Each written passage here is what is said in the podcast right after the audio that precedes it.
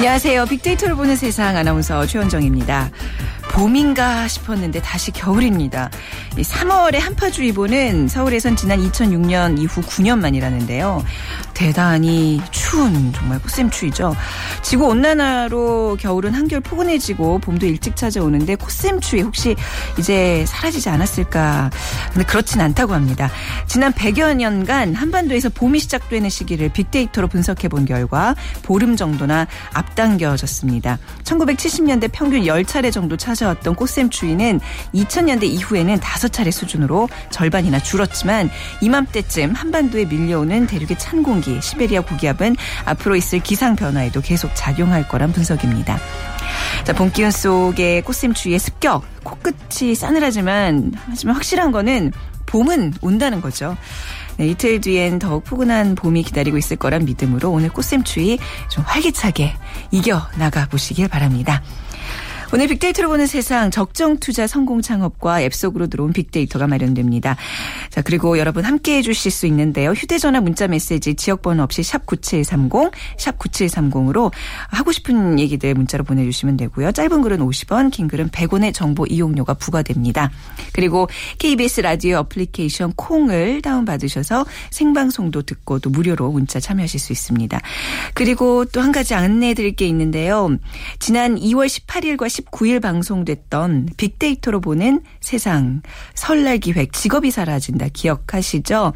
1부 로봇과 인공지능에 빼앗긴 일자리, 그리고 2부 미래형 유망 직업과 인재상. 사실 저도 이거 저기 특집하면서 굉장히 놀랐었어요. 아, 이런 직업 지금 굉장히 사람들에게 인기 있는 직업이 미래에는 또 이렇게 변할 수 있구나. 혹시 지금 진로 고민 중인 자녀가 있는 분들 꼭 한번 챙겨 들어보시기 바랍니다. 팟캐스트에서도요 다시 듣기 가능하고요. 자, 이제 유튜브를 통해서도 다시 보실 수 있습니다.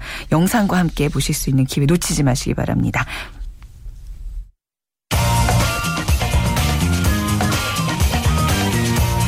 핫클릭 이슈 설왕설래.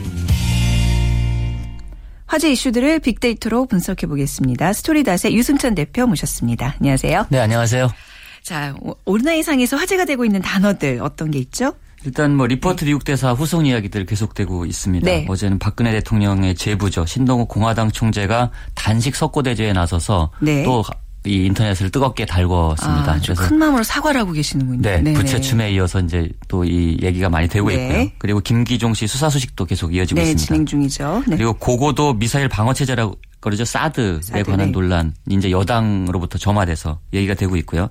그리고 어린이집 CCTV 문제 지난번에 한참 화제가 됐다가 다시 네. 이번에 그 재논란 이어지고 있습니다. 네. 그리고 도곡동 살인범 검거 소식도 얘기되고 있습니다. 네, 뭐 사드 얘기하면 오래전부터 나왔는데 왜 갑자기 이게 지금 정치권으로 번지고 있는 건가요? 사실 정치권 특히 새누리당에서 이 사드 논란을 점화했는데요. 아무래도 이번에 리퍼트 피습 사건을 계기로 네. 여론전을 이제 펼쳐보겠다. 네. 뭐 이런 생각이 있는 것 같아요.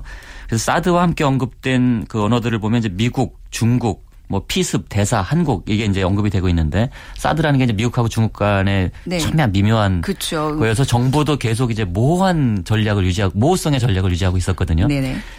근데 이제 피습 대사가 낀 걸로 봐서 이제 아. 리퍼트 대사의 피습을 계기로 뭔가 이 새롭게 쟁점화하려고 하는 네. 이런 움직임이 있는 것 같습니다. 어찌 보면 이제 사드에 대해서 좀 찬성하는 어떤 사람들 입장에서는 좋은 기회라고 또 보는 네, 거겠죠. 그렇죠. 예. 자, 그런데 갑자기 여당에서 공론화에 나섰어요. 이게 사실 중국이 굉장히 민감한 반응을 보이고 있는 사안이기 때문에 이게 섣불리 공론화가 아직은 어려운 상태라고 알고 있는데. 그렇죠. 네, 재계나 뭐 이런 데서는 굉장히 민감할 네네. 수밖에 없는 사안이죠. 중국이 거대한 시장이기 그렇죠. 때문에. 네. 그리고 어쨌든 공론화에서 이제 한미동맹 강화에 앞장서자 이런 흐름이 이제 새누리당 내부에서 지금 제기가 되고 있는 것 같아요. 네. 유승민 원내대표가 어제 최고위원회에서 그 사드는 북핵 공격을 어떻게 막아낼 것인가 등 국가 생존의 문제이기 때문에 치열한 토론을 하는 것은 당연한 책무다. 네. 3월 말 정책의총에서 치열한 당내 토론을 거쳐 의견을 집약하겠다. 뭐 이렇게 이제 의지를 밝혔습니다. 네. 3월 말이면 얼마 남지 않은 그렇죠. 시간인데요. 그렇죠. 네. 근데 이제 문제가 간단치만은 않은 문제죠. 그러니까 중국과의 등거리 외교 전략에 파열구가 나게 돼 있는데 정부도 참 이 신중한 태도를 네. 지금까지 유지해 왔고 새누리당 일각에서도 신중론이 나오고 있고요. 특히 네. 이제 새정치연합의 그 외통위원이 원혜영 의원은 그 중국은 사드의 한반도 배치를 중국에 대한 아주 분명하고 강력한 적대 행위로 볼 수밖에 없다고 규정하고 있다. 네. 이렇게 말하면서 이번 사건과 관련해 사드 문제를 제기하는 것. 이번 사건이라는 건 리퍼트 피습 사건입니다. 네네. 그것은 신중한 태도가 아니다. 이렇게 지적을 했어요. 네. 신중론도 여기저기서 튀어나오고 있습니다. 네. 또한 반테러 입법. 또 이제 여당에서 굉장히 추진하고 있는 것 같은데 이것도 좀 논란이 되고 있죠? 네, 사드와 더불어서 새누리당이 이번에 그 리퍼트 피습 이후에 두 개의 법안을 이제 두 개 이제 의제를 그러니까 제기하고 있는데 그 중에 하나가 그 반테러 입법. 예, 지금 계류 중이죠. 한 3개 정도가 계류 중인데 김무성 대표가 그 최고위원회에서 대한민국은 테러가 원칙적으로 불가능한 나라라는 인식을 심어주는 게 그 사전 예방 측면에서 아주 중요하다. 네. 이렇게 말하면서 현재 새누리당이 발의한 3개의 테러 방지법이 국회에 계류 중인데 최근 그 빈발하는 테러에 대비하는 입법이 꼭 필요한 시점이라고 강조했습니다. 네. 근데 이제 사실 빈발이라는 표현도 사실은 좀 적합한 표현은 아니지. 네. 리퍼트 대사가 피습을 당하긴 했지만 네. 그 이들 법안은 이제 그 국정원의 역할 권한을 강화하는 법안이지 않겠습니까? 네. 이 테러 그렇군요. 관련 네. 법안이기 때문에 그러니까 네. 이 관련 인사였던 출입국 기록과 금융거래, 통신정보 등을 그 취합할 수 있도록 허용하는 것이어서 인권 침해 논란이 이제 일고 있는 특히 이제 또 국정원의 선거 개입 이슈가 사라지지 않은 상태에서 네. 국정원 개혁이 진행돼야 되는 상황에서 테러 입법 뭐 이런 문제들이 굉장히 네. 뜨거운 쟁점이라고 볼 수 있습니다. 네, 어찌 보면 이제 개혁의 상대가 대상이 될 지금 분위기에서 다시 또 국정원의 힘을 키워주는 굉장히 좀 애매한 상황이 되고 있는 것 같은데 SNS상에서는 어떤 이야기들이 나오고 있습니까? 일단 사드는 네. 찬반 논란이 뜨겁습니다. 네. 그러니까 사드가 필요하다는 네. 입장과 네. 이 신중해야 되는 입장이 팽팽하게 맞서고 있다. 네. 뭐 이렇게 볼 수 있고요.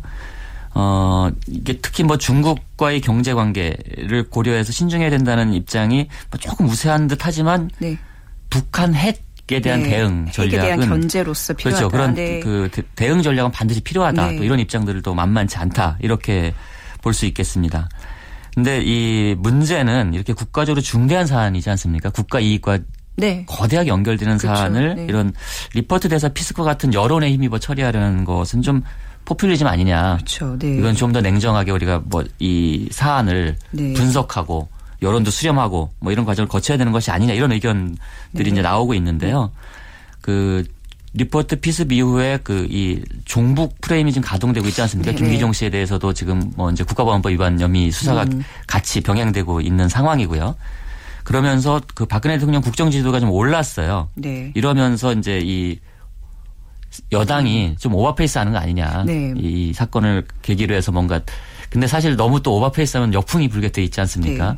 네. 적절한 선에서 그러니까 리퍼트에서 피습 문제는 냉정하게 네. 미국 측의 입장도 이 원인을 추론하지 않겠다는 입장을 네. 분명히 네. 밝히고 있고 네. 드러나는 팩트에 따라서. 이 문제를 바라보겠다 이런 입장을 갖고 있는데 네. 우리도 이런 냉정한 태도가 좀 필요한 그렇죠. 게 아닌가 이런 생각이 좀 듭니다. 테러란 단어도 굉장히 조심스레 아끼고 그냥 피습으로 이제 마무리하는 어떤 미국의 어떤 신중한 자세를 우리가 조금 더 지켜봐야 될 것 같습니다. 네, 그렇죠. 그렇습니다. 중대 외교 사안인데 또 국내 한 사건 때문에 이렇게 불이 지펴지는 거 조금 우려되는 상황이긴 하네요. 진짜.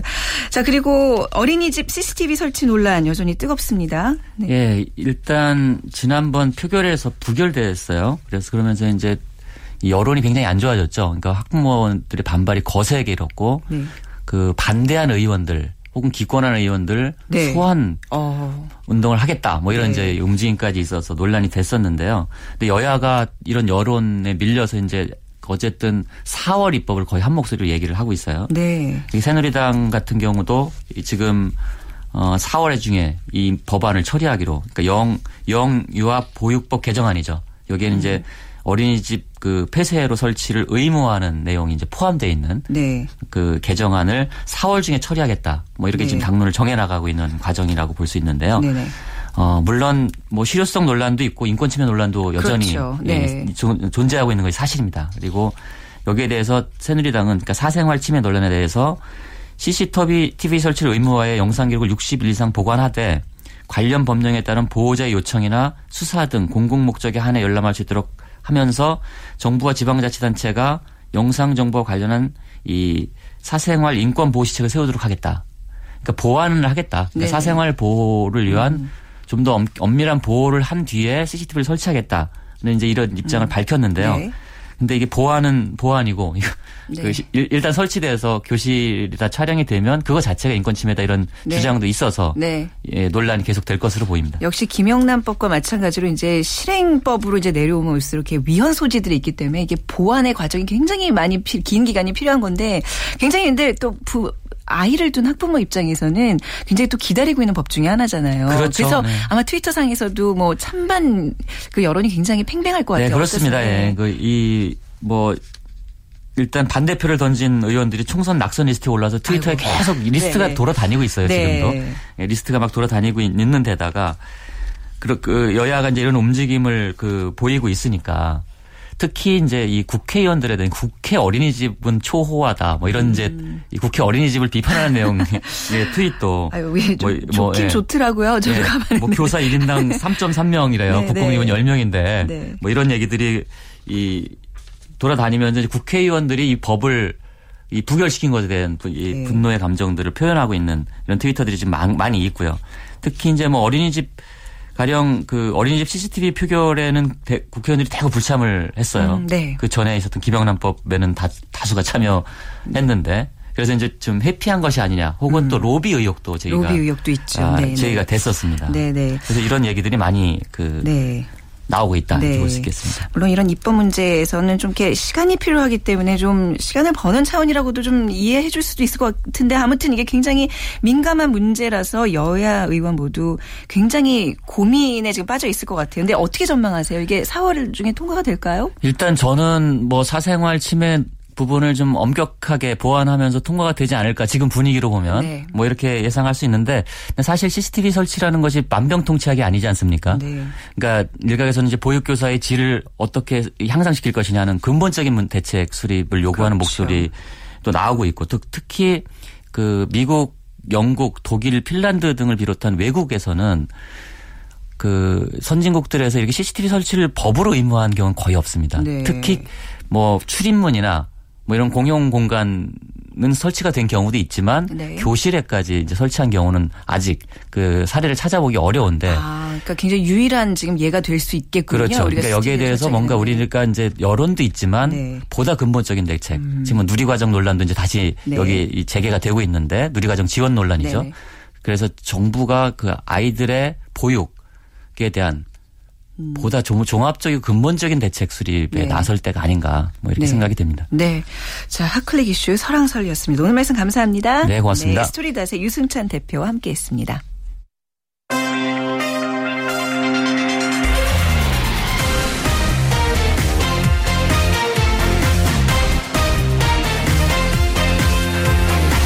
절대 손해보지 않는 소상공인들의 투자 전략. 적정 투자, 성공 창업.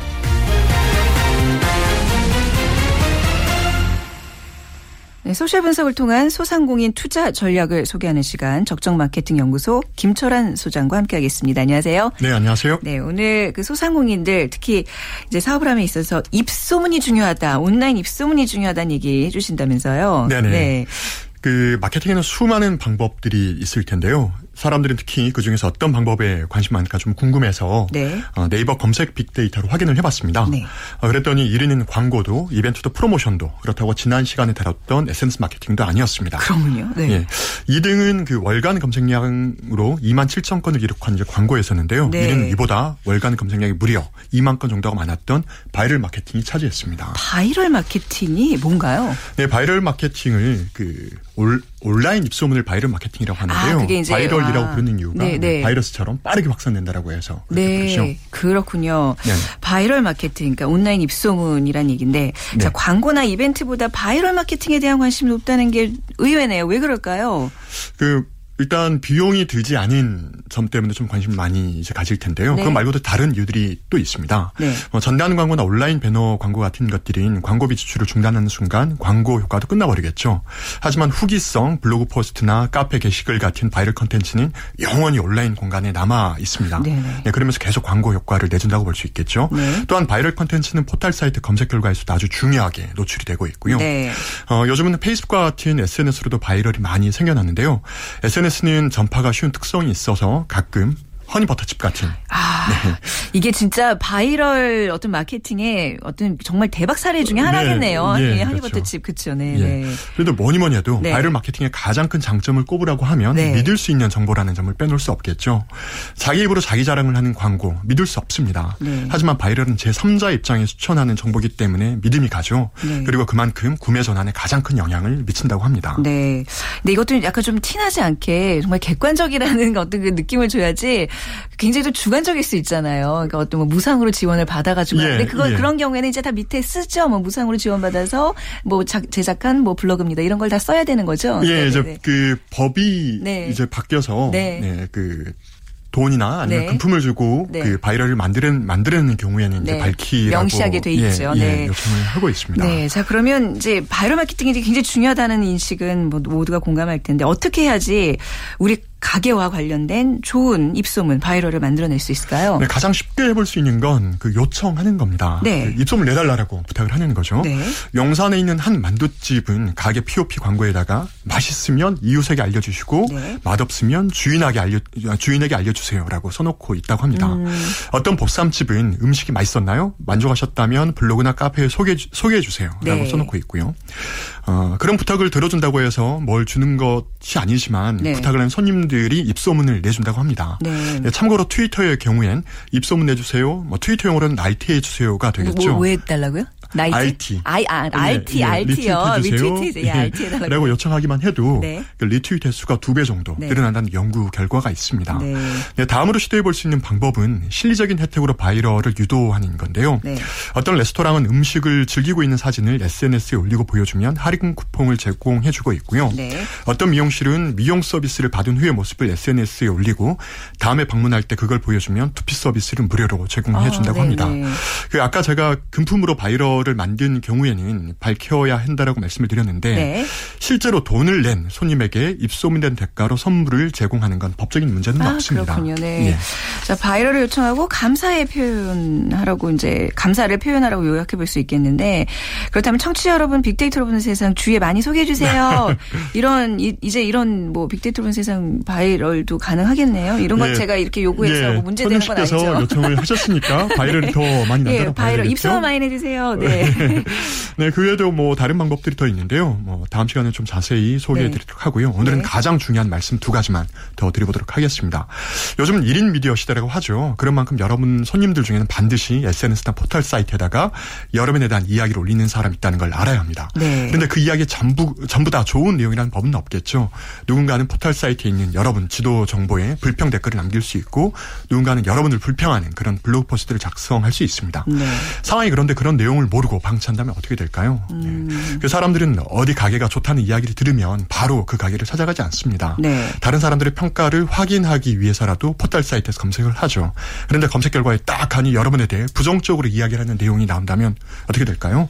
그 재작년에 문을 연 한 일식집은 한 파워블로그의 악성 후기 때문에 가게 문을 닫게 됐다고 합니다. 네. 그래서 그 블로그를 상대로 소송을 제기했는데요. 결국에 1,000만 원을 보상받는 것으로 합의를 하긴 했지만 가게 문을 닫게 된 것에 비하면 턱없이 적은 금액이라고 할 수가 있겠죠.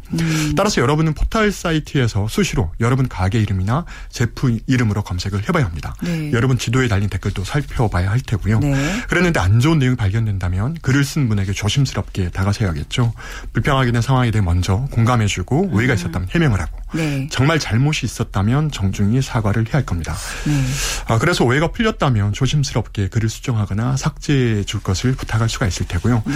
만약에 누군가 아주 터무니없는 내용으로 네. 그 악의적인 의도로 그럴 수 있잖아요. 예, 경쟁업체에서 예, 그럴 수 있습니다. 악의적으로 하면 어떻게 대응해야 돼요? 그다음에 포털 사이트에 신고 기능이 있습니다. 그런 기능을 활용해서 검색 결과에서 가려달라고 요청할 수도 있습니다. 네, 자, 그러니까 열심히 모니터링을 해야 된다는 말씀이세요. 네. 그렇죠. 네. 좋은 글이든 나쁜 글이든 항상 어느 순간 올라올 수 있으니까. 예. 자, 그럼 끝으로 하나만 더 여쭤보면 좋은 글을 발견하면 어떻게 해야 될까요? 예, 굉장히 그 좋은 그 질문을 해주셨는데요. 네. 그 제가 아는 모 중소기업에선 하루에도 수십 개의 후기성 블로그 포스트가 올라옵니다. 네. 그런데 그 글을 일일이 살펴보고 답글을 남기고 있다고 하더라고요. 네.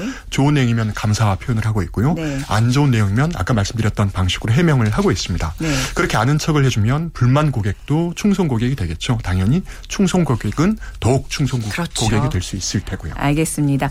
이 바이럴 마케팅이 그 사업이나 마케팅을 관심 있어하는 분들의 1위 관심어였어요. 그래서 네. 오늘 네. 그 입소문에 대해서 온라인 입소문에 대해서 좀 자세히 알아봤습니다. 네. 오늘 말씀 잘 들었습니다. 네, 감사합니다. 네, 적정 마케팅 연구소 김철한 소장과 함께했습니다.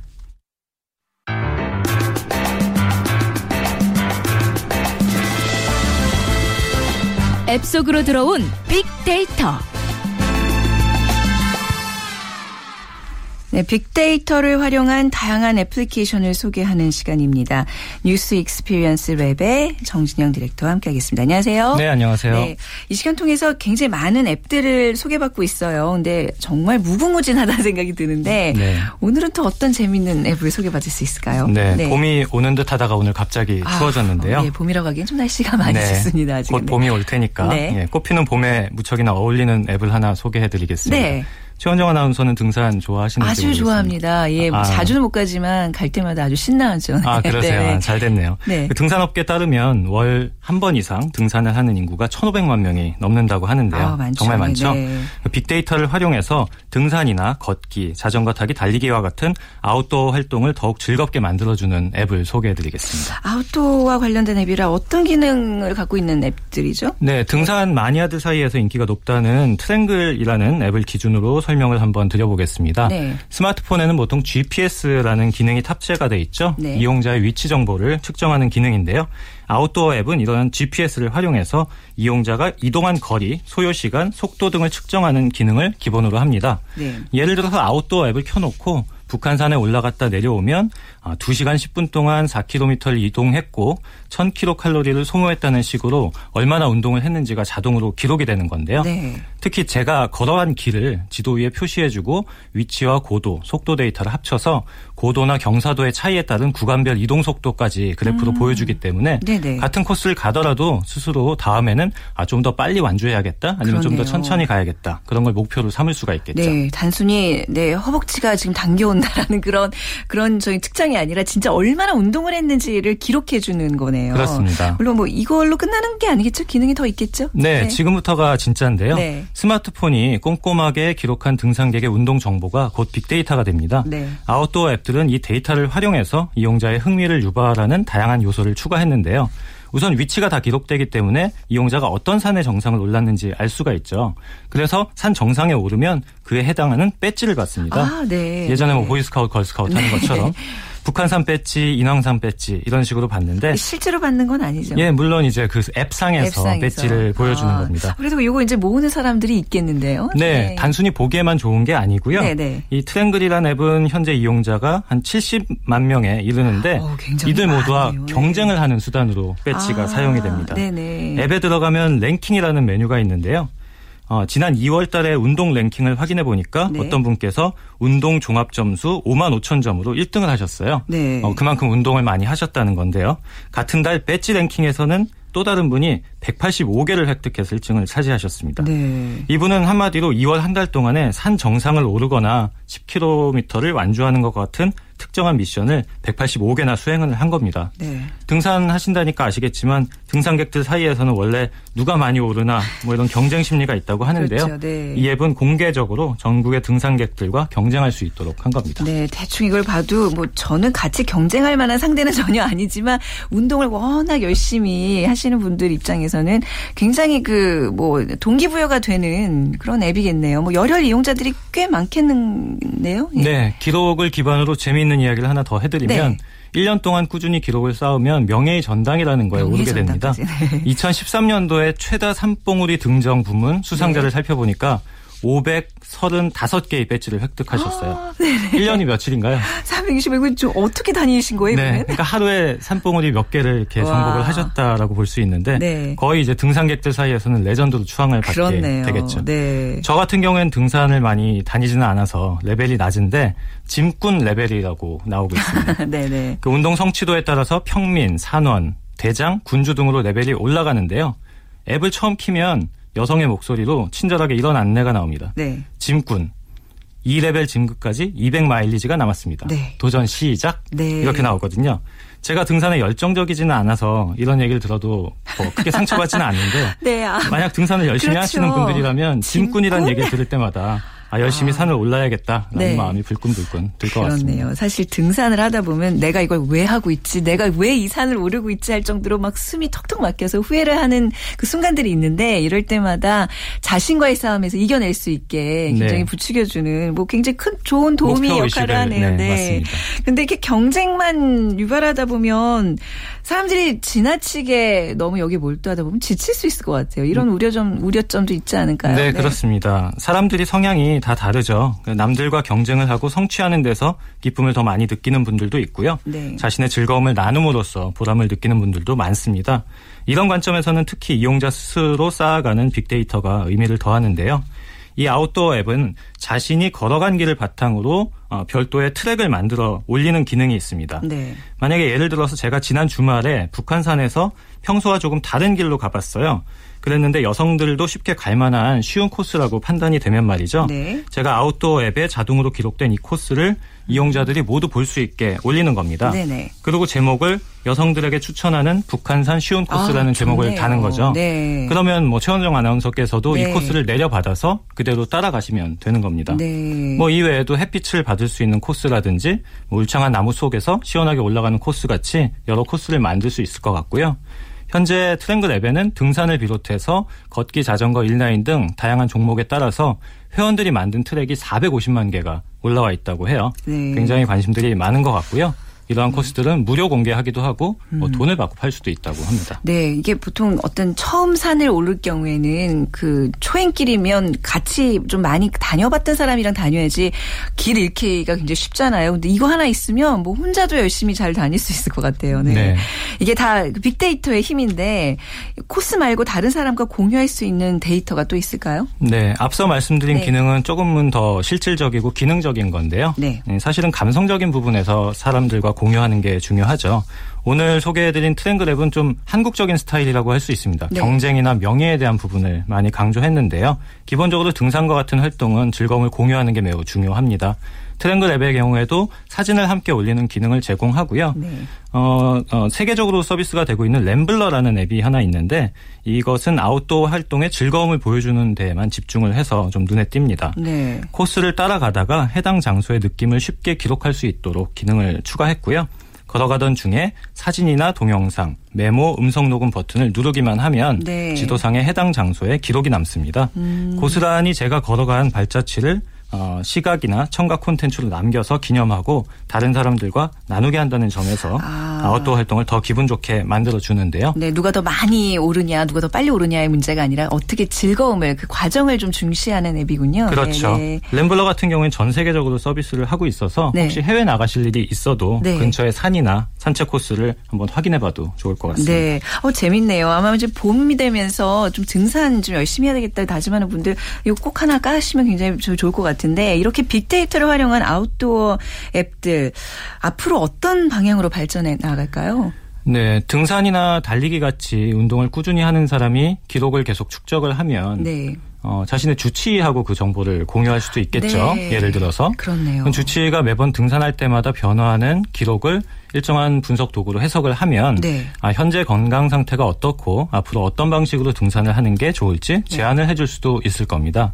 그리고 이용자가 원한다는 이제 전제가 깔려야겠지만 이 정보를 뭐 건강식품 판매상과 공유를 하면 네. 또 계절별로 시기별로 적합한 식품을 추천해 줄 수도 있을 겁니다. 네. 그러니까 이처럼 쌓이는 데이터를 잘 활용하면 무궁무진하게 가능성이 있는 것 같고요. 네. 잘 활용하면 빅데이터가 우리 건강에 기여하는 측면이 매우 클 것 같습니다. 내가 앱을 하나 깔므로써 나의 어떤 정보도 빅데이터로 활용될 수 있다는 어떤 그런 사명감을 갖고 열심히 이런 앱들 좀 많이 다운받아놔야 되겠어요? 그렇습니다. 네네. 지금 빅데이터 앱의 네. 많은 특징이 네. 일단은 자기의 데이터를 쌓는데 하고요. 네. 그다음에 남들과 공유하는 방식이 많습니다. 알겠습니다. 오늘 말씀 잘 들었습니다. 감사합니다. 네, 감사합니다. 뉴스 익스피리언스 랩의 정진영 디렉터였습니다.